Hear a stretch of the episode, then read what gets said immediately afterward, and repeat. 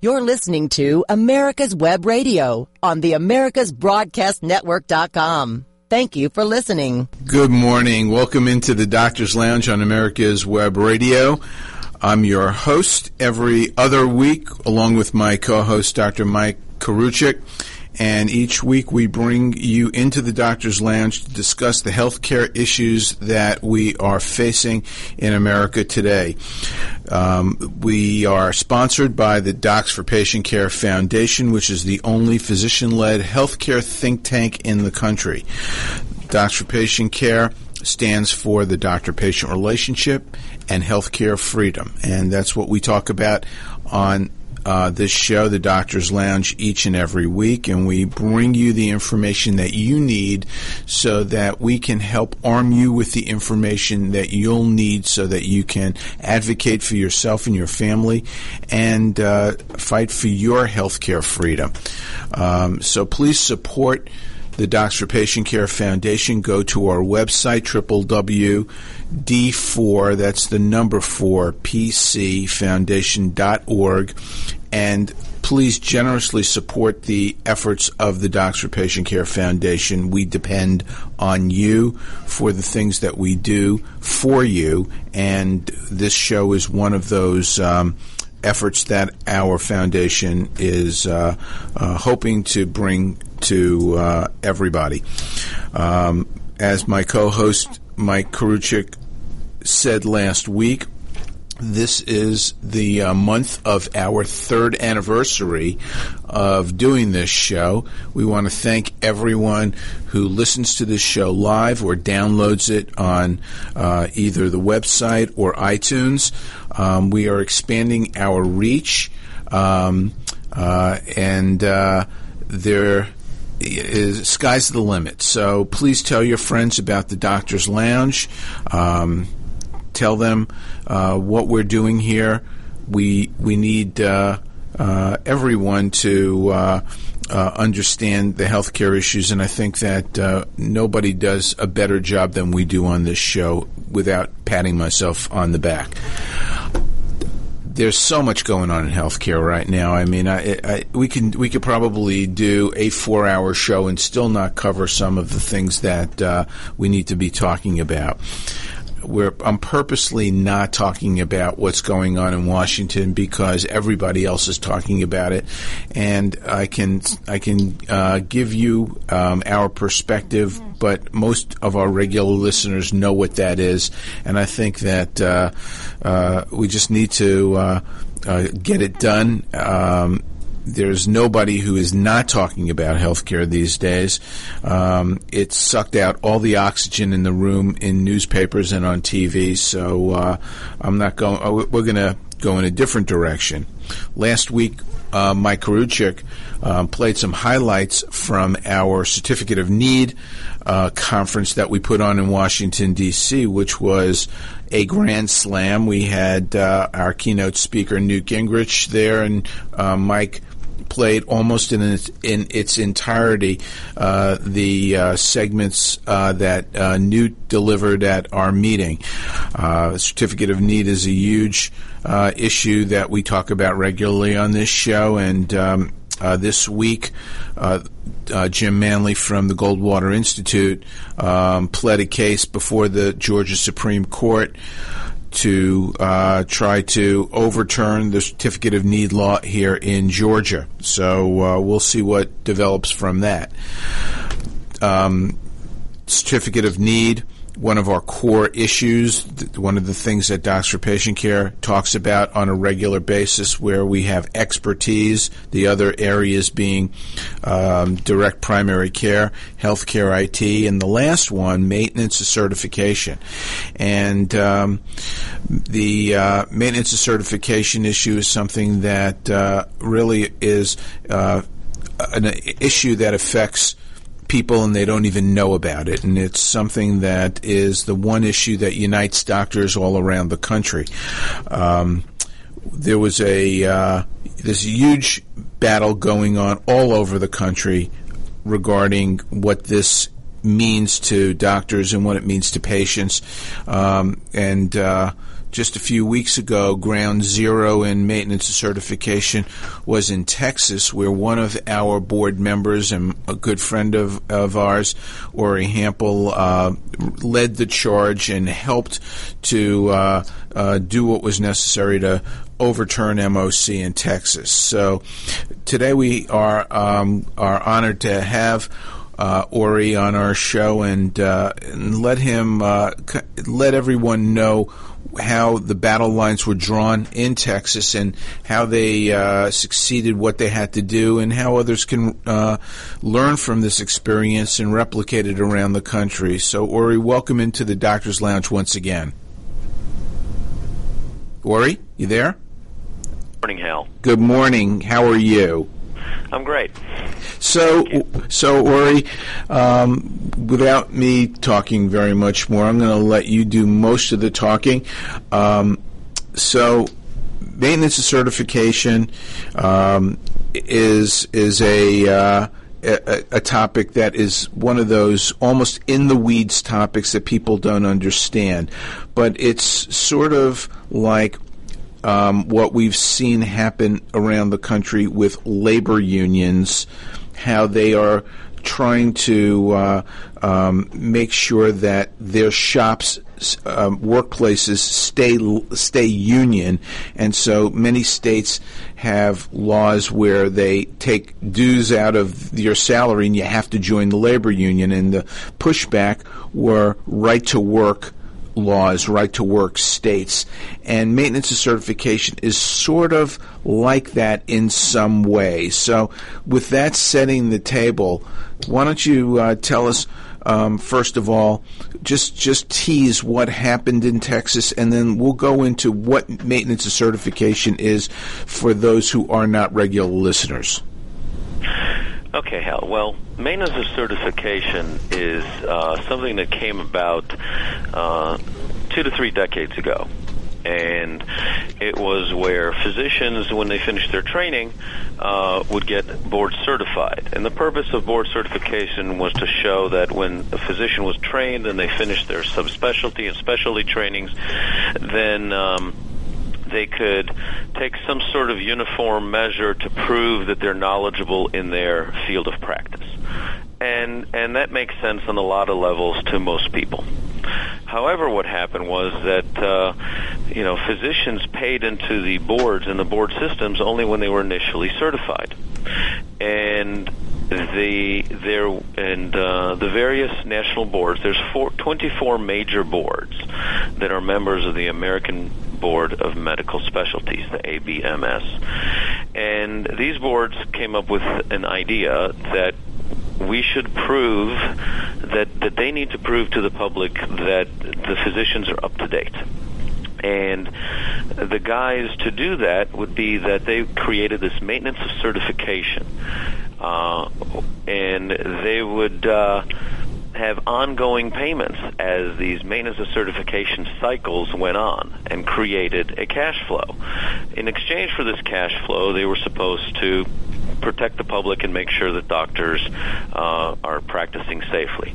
Now, this is, of course, a role for medical boards, for hospital peer review committees, and uh, and as far as doctors staying up to date, this is the whole purpose of continuing medical education, which doctors have been doing for their entire career forever.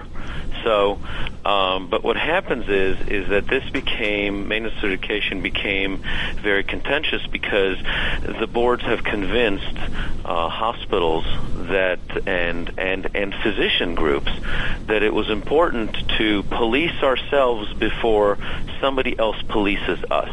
And of course, as physicians, we're policed all the time from you know uh, so many different entities. You know, I joke here in Texas and say every day I wake up wishing I was only as regulated as the oil industry because we have double the numbers of agencies that scrutinize us as physicians.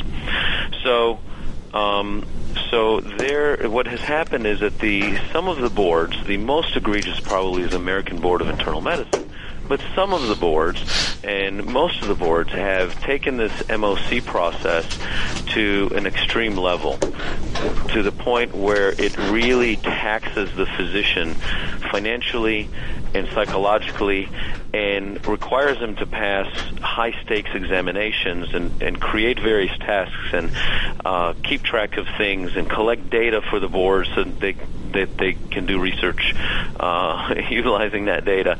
And what happens is it takes the doctors away from their families and takes them away from their patients. And so physicians often have to scale back their practice during the times that they study for these board uh, examinations. And and so there has been there uh, in recent years some of the activity of the boards has been exposed in newspaper articles and um, and magazine articles.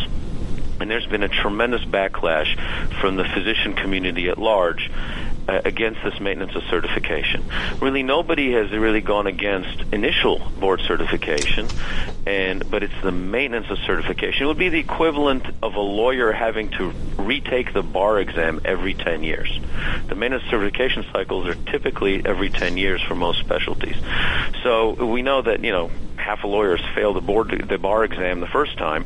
So it would be like like having lawyers retake the bar exam every 10 years. If you try to impose that on lawyers, I think they would object.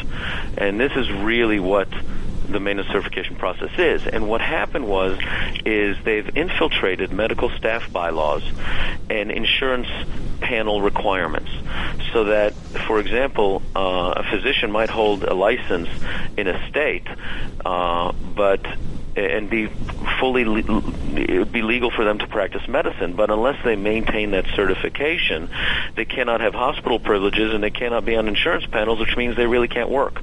So it acts as a de facto licensing and supersedes the medical licensing provided by each state and and thereby uh, bypassing the whole purpose of the state really regulating its own physicians. So let me let me um, just summarize and, and kind of put this together because we're going to be coming up to a hard break.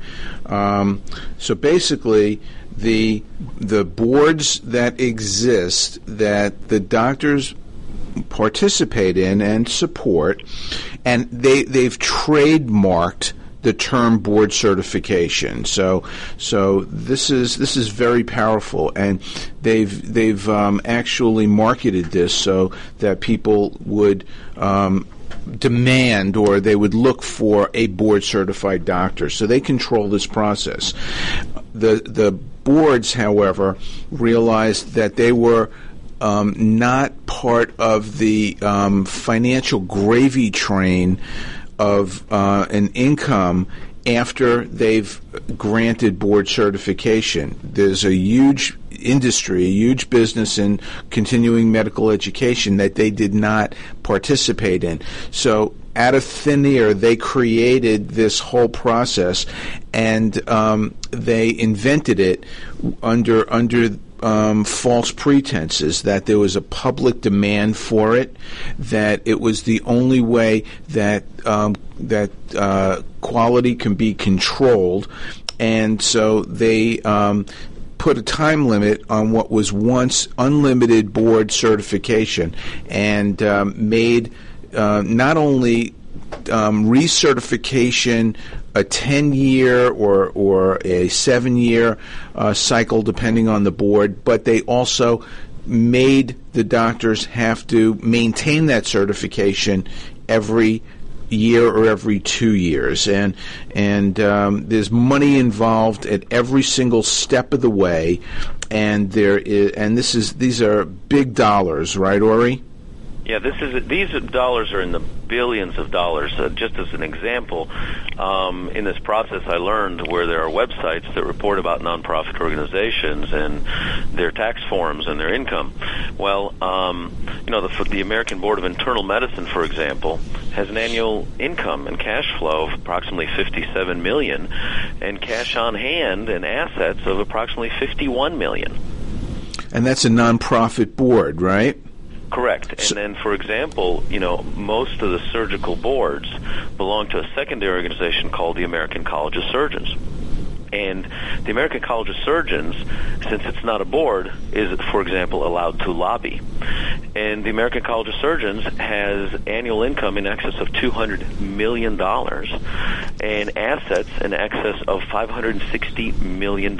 So, so basically, what we're really looking at, it, it, when you want to come down to it, you need to just follow the money. But you know what? This is a great time to break, and we'll get back into what you did in Texas when we get back in Doctor's Lounge in the next segment. So stay with us. The Docs for Patient Care Foundation is your way to join the fight and become a member of an organization created by doctors for patients dedicated to fighting for your healthcare freedom and preserving the doctor-patient relationship. Get a pen and paper. Write down docs4patientcarefoundation.org. That's D-O-C-S, the number four, patientcarefoundation.org. Go to our site and please make a generous tax-deductible donation and join the fight today. Thank you. With all the back and forth in today's politics, it seems as though the Constitution gets lost in the mix. If you want to brush up on your Constitution, then join Michael Conley every Wednesday from 4 to 5 p.m. for the show Our Constitution on americaswebradio.com.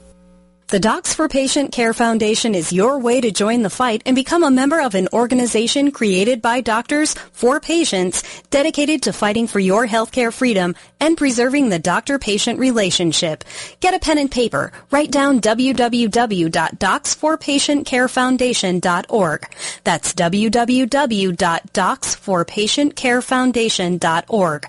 Go to our site and please make a generous tax-deductible donation and join the fight today. Thank you. You're listening to America's Web Radio on the AmericasBroadcastNetwork.com. Thank you for listening. Welcome back into the Doctor's Lounge. I'm your host, Dr. Hal Scherz, with my guest, Dr. Ori Hampel, um, one of the uh, board members of the Docs for Patient Care Foundation. Um, we're talking about maintenance certification and the charge led by Ori and the Texas doctors to roll this back. So, Ori, we we um, we know that there has been a backlash against the boards by doctors around the country because this has just been, you know, really um, unfair. It's it's uh, not only not only are there people who are benefiting sitting on the boards who are basically shaking down their constituencies and taking money out of their pockets so that they can line theirs. But there are also doctors who are exempting themselves, their grandfather, and they don't have to worry about this. So there's different classes of doctors, and the younger ones are really the ones who are bearing the brunt of this. So doctors around the country have uh, revolted so so they've done it in in uh, Oklahoma. They've done it in um, in uh, in Michigan. Where doctors are approaching their state medical associations around the country and their state legislatures. But but you've you've really uh, done it uh, done a great job in Texas, and that is serves as a roadmap for those people around the country who uh, who need to know what they can do. So so first you went to the to the uh, to the um, to the Texas to the Texas Medical Association House of Delegates, right? Correct. So, so the, the way the way that uh, what what I've learned in this process is that first of all, this is not a one physician thing. This this effort in Texas involved hundreds and, and most likely thousands of physicians. Um, and, and this is a cause that's very important to physicians. So the most important thing is you, you have to have a cause and, and, and, and a reason that would uh, uh, stimulate action.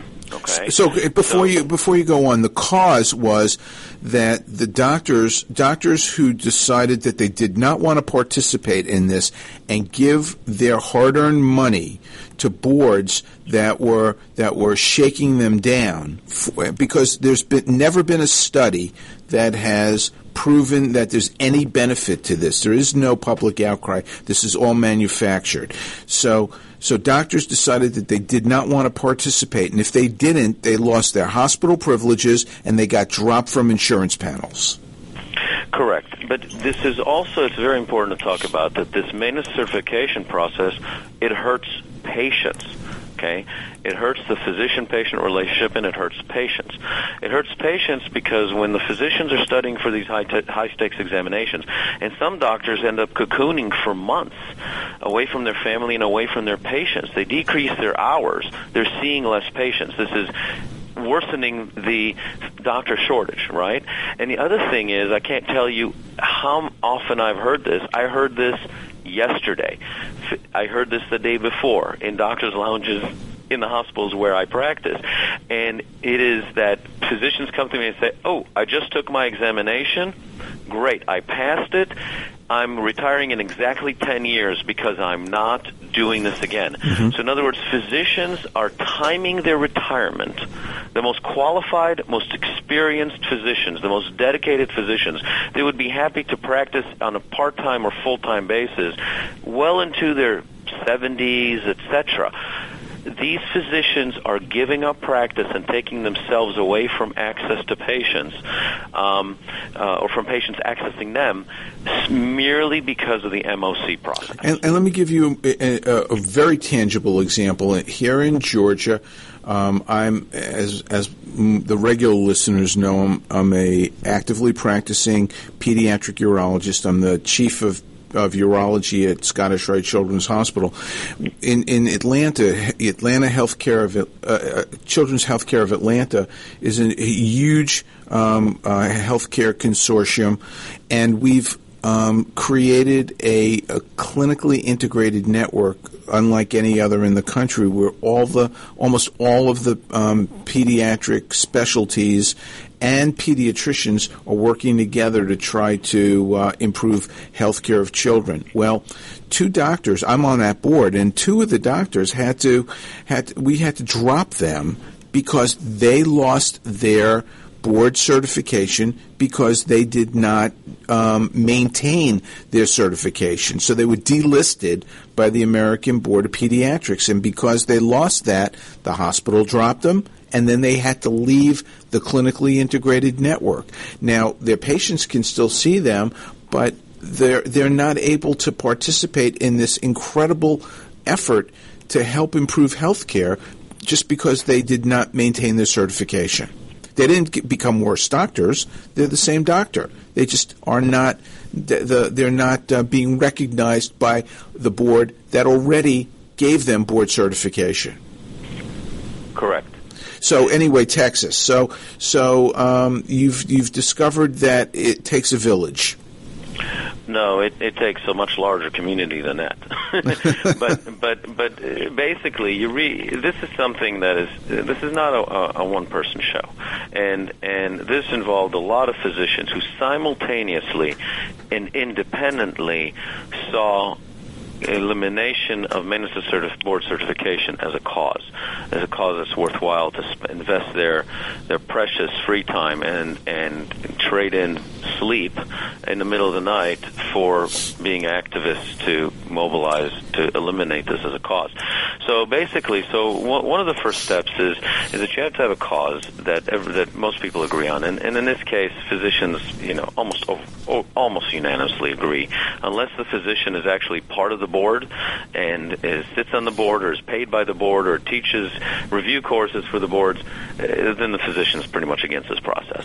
And and, and we're not talking about um, uh, any any kind of effort to not take initial board certification. There's n- virtually no doctor that thinks that that's a good idea. Everybody wants to take initial board certification.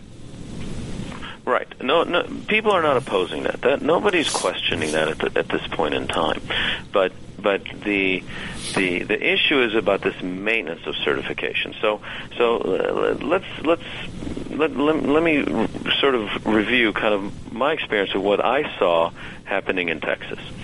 So there was this cause of the maintenance of certification, and this was really partially stimulated by the great work that the doctors in Oklahoma had done by by pa- getting a law passed to to outlaw maintenance of certification. So, so one of the things one has to do is get a consensus from the physician groups. And, and in Texas, the biggest group, of course, is the Texas Medical Association. It is the largest state medical society uh, in in the country.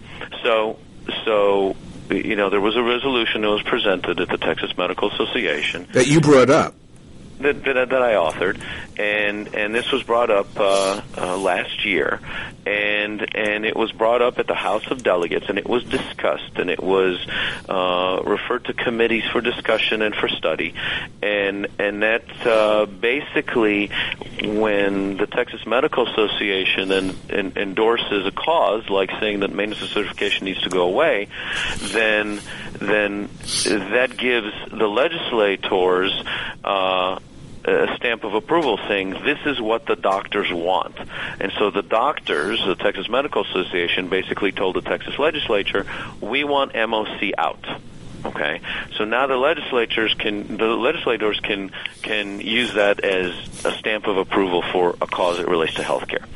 So then, what one really needs, and what is really the essential part of this, and there's no way that this law, this bill, could have become law uh, without this, and this is a legislator champion, and this is really really the key. So so one needs to identify or self or, or, or a legislator will self-identify, uh, as happened in Texas, um, a, a legislator who's going to champion this cause, the bill. They're going to nurse this bill through all the process of getting a bill to become a law. And in Texas, the there were two main champions. One was a physician who uh, her name is Dawn Buckingham, who is a state senator in Texas, who has been on a mission to get rid of MOC for 15 years. She's a pediatrician, right? No, she's a, she's an ophthalmologist, ophthalmologist in the Austin area, and she understands the nuances of MOC and its legislation inside and out. She understood eh, all the shortcomings of the Oklahoma law and and where it may have fallen short. And she and she has talked to to legislators and physicians across the country over this cause at the level. Okay, so she was well versed, a well versed um, champion in the Senate, and then correct, and, and you and had she, one in. She, Right, and she authored the initial bill called SB 1148, and so it started as a Senate bill. And she had a, a sponsor in the House who mirrored her initial bill, and, and this is a neurosurgeon from my area named Greg Bonnen. And and this neurosurgeon also, uh, he, he, you know, again for himself, he's like, I'm planning on being board certified and uh, maintaining certification, but I think this should be voluntary and this shouldn't be imposed. And so he took this on as a cause as well. And so you had two sponsors, one in each in each house, both of them physicians, both of them committed, both of them understanding the nuances of the legislation and of the cause. Okay, so so we've set it up. You have you need physician champion or champions in in state legislature. It doesn't hurt if these champions are doctors and understand the issue um, thoroughly. So we're going to find out what what came next in the next segment in the Doctor's Lounge. So please stay tuned.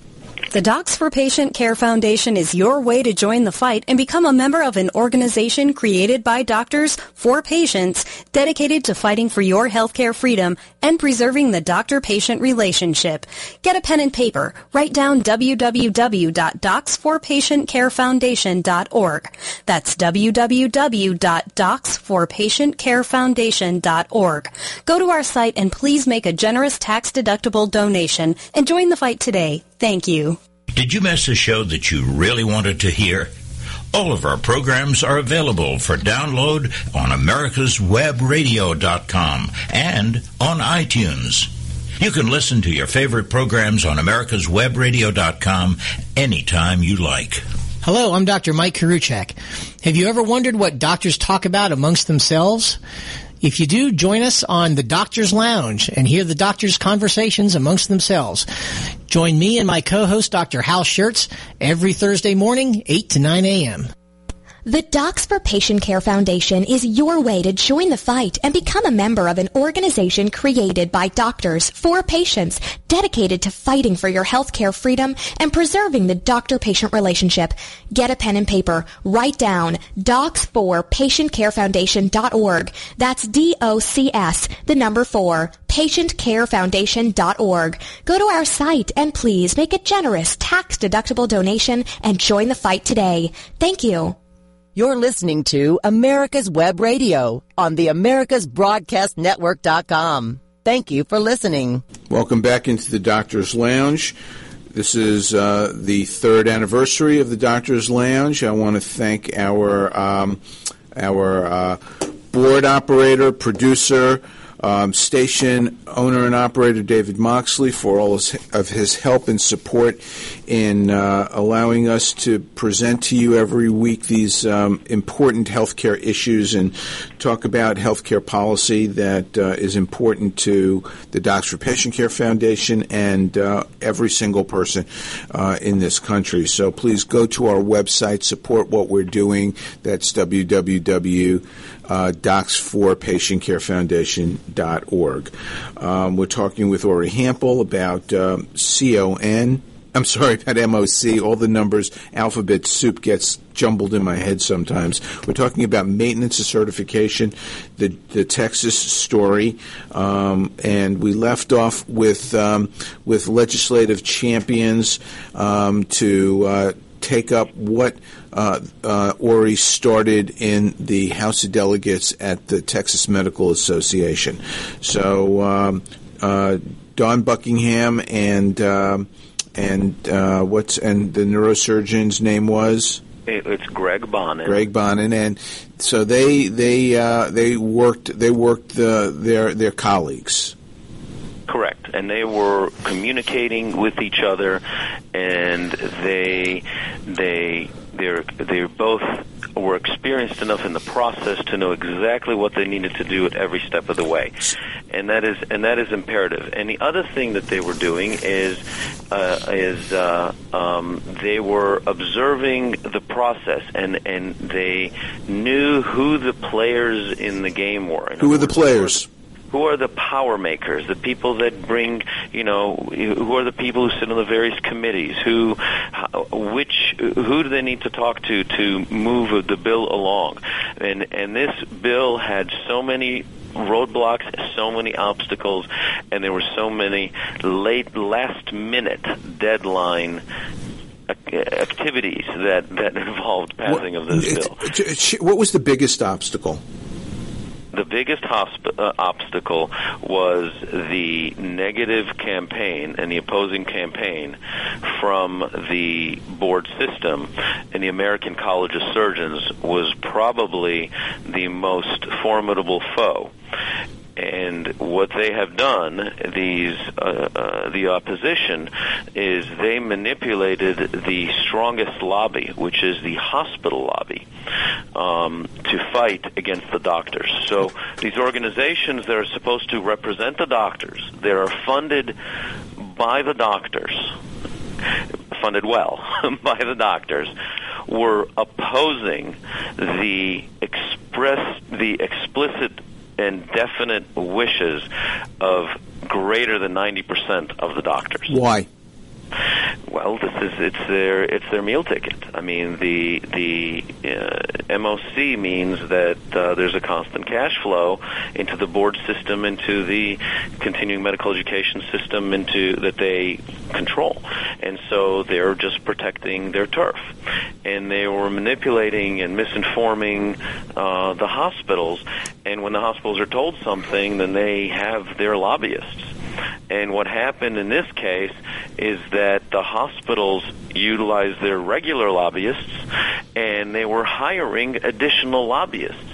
So so eh, there were points in time where this bill was on the floor and the gallery was basically full of hospital lobbyists. Okay, so so uh, in the Texas legislature, you've got the you've got um, people fighting amongst themselves. You've got doctors fighting doctors. You've got hospitals fighting doctors. How did they? How did? Uh, who do you believe? Well, one is if you follow the money, then you'll see who's right and who's wrong. Um, and and I mean that's that's a pretty simple concept. And then you have to ask yourself, has maintenance of certification improved patient care, prevented malpractice? And the answer is not. And, you know, if you, you know, occasionally you'll read a horrible news story about a physician who molested a patient or some, something criminal that some doctor has done, and almost invariably they're board certified. So the board certification process um, has not really protected the public against bad doctors, and you know the very few doctors that that might be bad and rotten eggs. So, so I mean, basically, this is kind of what what had happened. So Dawn Buckingham started this bill, and and and Greg Bonnen co-sponsored it in the in the House, and and Dawn Buckingham was very very smart. She um, brought this through one committee after the next in the Senate with extremely lo- with with extreme stealth. There was absolutely no fanfare. Her goal was to move th- this bill through the various committees uh, in the Senate, and and during this process, there were physician activists that were following this bill, and and you know through one amendment after the next in committee, and Dawn basically you know guarded the bill and and and and there was very little grassroots input at that point in time because the bill was progressing without a problem. And um but there were plenty of physician activists who were involved and and in the background watching this very closely. And then what happened was it went out of committee in the Senate and it was passed by the Senate by a vote of 31 to nothing. And that made national medical news and then the board, the entire board system, the ABMS, the American Board of Medical Specialty, and its 24 member boards, as well as the American College of Surgeons, representing secondarily representing all, all the surgical boards. The American College of Sur- or the American Board of Surgery. No, no, no. The American College of Surgeons, because American Board of Surgery, all the no, no, no, no, no. They they were okay. They were they were acting on behalf as an agent of the correct. Yes, of the American correct. Board of Surgery. Right, the American College of Surgeons. And so what happened was we found this after the fact. Is actually I saw this this week um, that the ABMS, the American Board of Medical Specialties, sent a letter to all its boards to to inform them that there's activity in Florida and Texas, and that they need to mobilize and fight this, and they need to find their board members need to go into Texas and fight this process, uh, actively fight this process in order to preserve maintenance certification. And you know, so tell so uh, so Ori so t- the bill you, we said well, the bill did this the bill did that what what was what were the features of the bill what did that what is what does it say Okay, so this is basically the most powerful anti-MOC bill. It says several things. One is that maintenance certification cannot be used for licensure. Maintenance certification cannot be used for insurance panel participation. So a a uh, a, a, health plan can't deselect a, patient, a, physician who was perfectly qualified to take care of their patients just because they suddenly didn't didn't pay their fee to the maintenance certification or didn't pass an examination that has minutia in it that the physician hasn't used in 30 years. So wait, and, so so if if a board deselects a doctor and or delists a doctor, um, the board does not have they don't show that the doctor is board certified, right? Right. So is the insurance company are the insurance companies now um, there's there's no um, stipulation that they had to be board certified at one point? Well, it, it effective January 1, 2018, according to this law, um, an insurance panel cannot require maintenance of certification. Maintenance so, of certification. Maintenance, not initial certification. Okay. Maintenance of certification. Okay. So what happened to they can show they can show um, uh, evidence that they were board certified at one point. Right. Okay. All right. Right. But so, it doesn't talk about initial board certification. It okay. only has to do with maintenance of certification. Got it. Okay. So, so insurance insurances insurance companies can't can't uh, deselect doctors. What what else does this bill say? Correct. And then the next thing it says that hospitals cannot require physicians to, to have maintenance of certifications. And it specifies that the decision for hospital privileges, whether or not maintenance certification is a requirement, is up to the individual medical staffs. Okay. So in other words, the medical staff at each hospital is going to make the decision whether whether maintenance certification is appropriate for themselves or not. And the hospital has no say. But there are two there there are two exceptions. One is a dedicated cancer hospital such as MD Anderson, which because of one physician on its board that's a a MOC, an MOC champion, uh, is basically forcing all the physicians at MD Anderson to go through this process. And then um, and the medical schools. So the medical schools can require their physicians that are employees of the medical schools to maintain certification. But for example, if a medical school such as University uh, of Texas of Houston uh, Medical School, it can require its all of its physicians that are uh, professors to Maintain certification. maintain certification. Their main hospital of practice, such as uh, Memorial Hermann Hospital in the medical center, the uh, the medical staff there still has the ultimate decision, and not the medical school.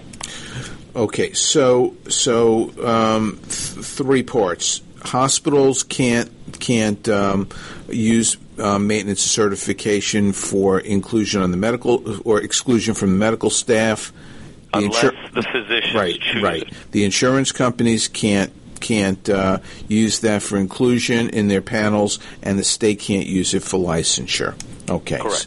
So, um, so that seems that seems like um, a a uh, a law that. You know, any any law that uh, is passed can uh, is is subject to being overturned, isn't it? Well, of, of course, but um, you know the question would be on, on, on what grounds. I mean, basically, uh, if you go to the website of any of the boards, the main uh, disclaimer at the top of every website and for every board is that this board certification process is voluntary.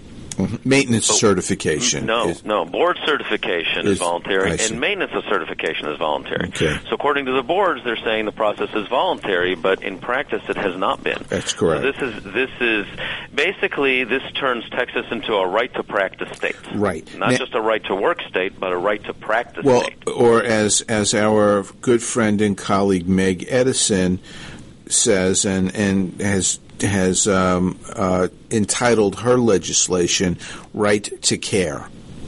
Absolutely. And this is important, and Meg knows this more than anybody because she actually went through the maintenance certification process and, on principle, withheld paying the uh, American Fifteen Board of hundred dollars. Fifteen hundred dollars they wanted. Correct. They want fifteen hundred dollars. She passed her examination. She did everything, but she fi- she wouldn't pay them the money because um, just to prove a point uh, that this is wrong. And so she got de- she got delisted as being board certified, and Blue Cross Blue Shield of Michigan sent letters to over a thousand of her patients telling them that she is no longer their doctor. So suddenly, over a thousand patients who had a relationship with a physician who's an excellent physician, uh, suddenly we're told you cannot go to see your doctor. And she could have ended all of that if she wrote a check for fifteen hundred bucks. Correct, correct. And and uh, and you know, there's things that happen after that, but but the, the issue is that the patients lost their doctor over this process, a And- qualified doctor.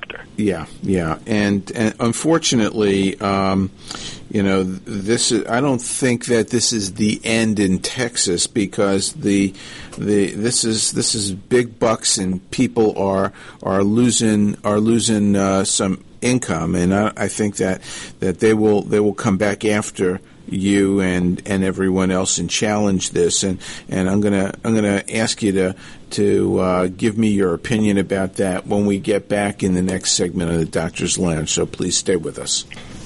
The Docs for Patient Care Foundation is your way to join the fight and become a member of an organization created by doctors for patients dedicated to fighting for your healthcare freedom and preserving the doctor-patient relationship.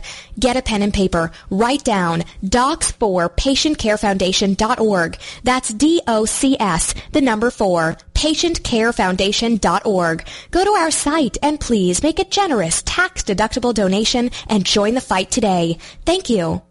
Coming soon, only on AmericasBroadcastNetwork.com. The Insurance Deal. Did you miss a show that you really wanted to hear? All of our programs are available for download on americaswebradio.com and on iTunes. You can listen to your favorite programs on americaswebradio.com anytime you like. The Docs for Patient Care Foundation is your way to join the fight and become a member of an organization created by doctors for patients dedicated to fighting for your healthcare freedom and preserving the doctor-patient relationship. Get a pen and paper. Write down www.docs4patientcarefoundation.org. That's www.docs4patientcarefoundation.org. Go to our site and please make a generous tax-deductible donation and join the fight today. Thank you. You're listening to America's Web Radio on the AmericasBroadcastNetwork.com. Thank you for listening. This is our last segment in the Doctor's Lounge. We're talking with Ori Hampel uh, from uh, Texas, uh, one of the uh, officers in the Docs for Patient Care Foundation board. And uh, he's shared his maintenance certification, uh, repeal, experience in the state of Texas, which is uh, a, a, true American success story uh, in typical Texas fashion. Um, so, Ori, um, where was the AMA in all this? Well, it's interesting because the AMA had created the American Board of Medical Specialties. So the AMA was involved in creating this monster, but what then the AMA did is the AMA stepped back. And now the AMA sees that basically, you know, all of its members, the, the few that are left after what it has done to support Obamacare, all of its members and the the all the doctors, ninety plus percent of the doctors are against MOC. So the AMA is now against MOC, and they're actually they're now authoring language that to, to, for physicians to use to eliminate MOC from medical staff bylaws. So the AMA is actually on the side of Uh, getting rid of MOC, but but I they weren't really they're not actively involved. they're not actively engaged. They sort of they, they weren't in Texas. I don't know I don't know what their level of engagement is behind the scenes, but in front of the scenes, uh, in the scene, they were not very uh, active. Now the Texas Medical Association PAC, TexPAC, was involved, and there were a whole bunch of physician activists that were on top of this. The the AAPS group in Texas uh, that was led by uh, um, that was led by uh, Sheila. Um, oh, I, I, I'm not Sheila Jackson. No, no, no, no not Sheila Jackson Lee. um, here, I'll, I'll look it up because she deserves credit because Okay. uh, her work is is uh, was truly incredible. Um, but uh, You had you had Judith Thompson working on this. You had Judith Chris. Thompson you had Chris. Chris Held. You had uh, uh, wasn't uh, Chain Hughes involved in this? Uh, Jane Hughes, every Sheila Page. Sheila Page is the was the president of the Texas AAPS chapter, and she was very involved. Right. And then um, we had people like uh, Dr. Kim Monday, the prior president of the, of the Harris County Medical Society. That's the Houston area, the largest medical society in the country. Um, uh, So- at the county level, and so people, so we had all these physicians who were watching this. Okay, and as the bill was progressing through committees in the House, because it had no roadblocks in the Senate until it passed, and then all the roadblocks were coming in the House. So and that was after the lobbying effort uh, um, that was stimulated by the ABMS. Well, no, I mean, right. So, so what happened was the bill came over to the House, and then it uh, it had first it, it had to be assigned to the to the committee, and and the committee ended up being public health. So then all so then what happened was all all these physicians that were involved, and we named just a few. I mean, this is dozens and dozens of physician Right, activists right. that led the charge. And then these physicians were emailing in the middle of the night and calling physicians and telling everybody in the hospitals. And what was happening was literally hundreds and hundreds of physicians would then mobilize at each committee level and to call and to email every member of the committee to push this bill along. And then after it went through the public health, of course, it only passes at the very last minute.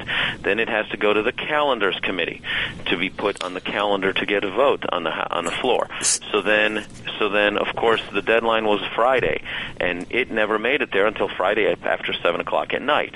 But but physicians were calling Right. every member of the calendars committee and they weren't just calling and emailing they were doing it on masse and so what was really happening was at some point the committee members on the calendars committee in, in the texas house called Uh, the authors of the bill and said our offices cannot function because all they're doing is answering phone calls from doctors pushing SB 1148.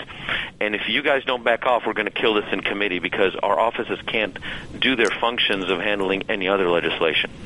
So, for example, I'll give you an example. That Friday, I had a, a general surgeon uh, text me um, at at six or seven o'clock in the evening and said, told me I had I have called every single office of every single House member and every single senator in Texas, um, and I'm down to the last 12, and I can't call anymore because I have no more saliva and no more voice. and, then, and then he said, "I have never done anything like this," and and um, and I, and then of course I texted him back, "Congratulations, you just became a citizen."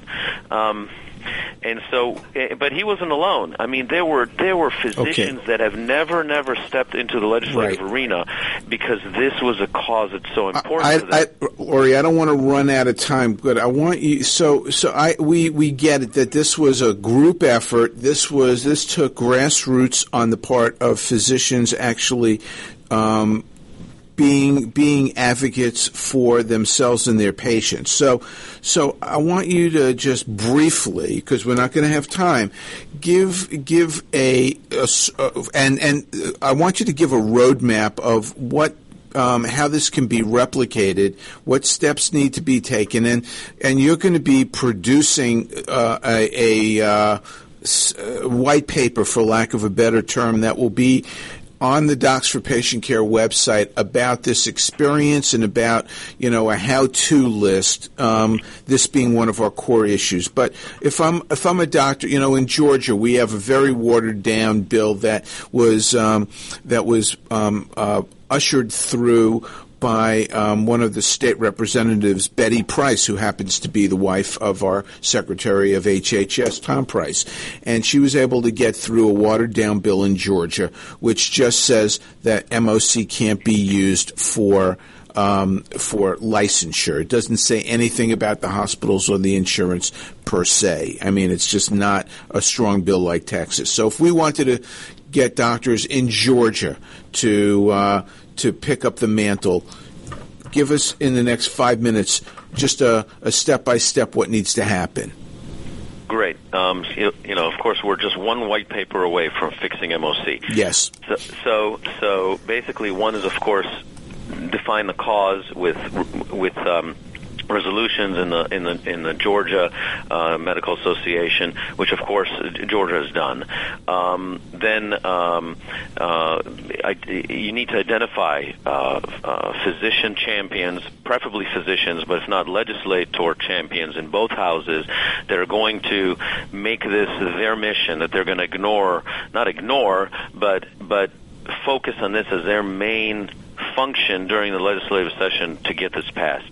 And then there needs to be a network of physicians who can keep track of what's and be in contact with that those legislator champions to know and, and have a whole list of email list and cell phone list of physicians that as soon as, as at every step of the process and committees to go in there and and call and write. And for example one thing that uh, Judith Thompson did the general surgeon in Texas was on her own she drove to Austin and went to the offices of every committee member on the cal- on, on, on the health committee or the calendars committee and took with her the 990 tax forms from the ABMS and showed them that these board members were being, being paid $750,000 per year for being on the boards. And that shows the legislators look this process is maybe corrupt. And so, um, and so, people that are willing to get into these offices and really be very, very active, but they, they can't be active all the time. They need to be active at the key times when the committee has the bill, when the committee needs to vote. And and then uh, the last thing is that the you know doctors in general then need need to be uh, ready to mobilize. And then the most important thing, and this is what Texas needs to do. See, this is this fight is not over. Physicians all across Texas, and if anybody's hearing this and knows a physician in Texas, call them, write them, berate them, whatever it takes. Physicians need to mobilize to to to go to their bylaws, hospital bylaws committees, and go to their general medical staff meetings, and and vociferously get rid of MOC in their in their bylaws. The the physicians need to be in charge in are supposed to be in charge of the bylaws of every hospital, and the physicians need to get the bylaws changed to eliminate it. Now, here's one big uh, obstacle that that we need to champion, and that is the the main argument that the American College of Surgeons had in manipulating hospitals to fight the MOC cause is that that there is some board certification language that is in the Federal Register in regulations of hospitals getting money for being trauma centers or chest pain centers or stroke centers. Um, that says that they need board certified physicians available. And so um, what we need to do is find the places for for uh, for Secretary uh, Price so that he can and, and urge him to get rid of maintenance certification as any requirement for hospital funding of any sort. To d- define that maintenance certification is not a requirement for chest pain centers. Initial board certification, fine, or for trauma centers. And that is the only argument that the hospitals had. So if we can get maintenance certification to be deregulated out of the Federal Register, and and and, um, and I'm sure Congressman Price is extremely busy, so he would need help from physicians who can do this and others who can do this. Is if we can get MOC out of all the CMS regulations, then there really would be absolutely no pushback or very little pushback from hospitals because if the hospitals are not worried about funding or money, then they're not going to fight. Ori, this is a um, this is a in the weeds kind of topic. We we always I always kind of um, entertain this on the radio. Um, tongue in cheek or, or a little sheepishly because we lose a lot of people who say, you know, who yawn about this or say, so what?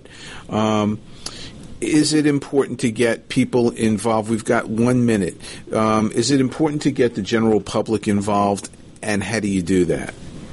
Well, I mean, you have to tell them that uh, your doctor, instead of taking care of you, answering your phone calls, or or helping you, your doctor is studying for some test of minutia that's uh, not not improving uh, the quality of care.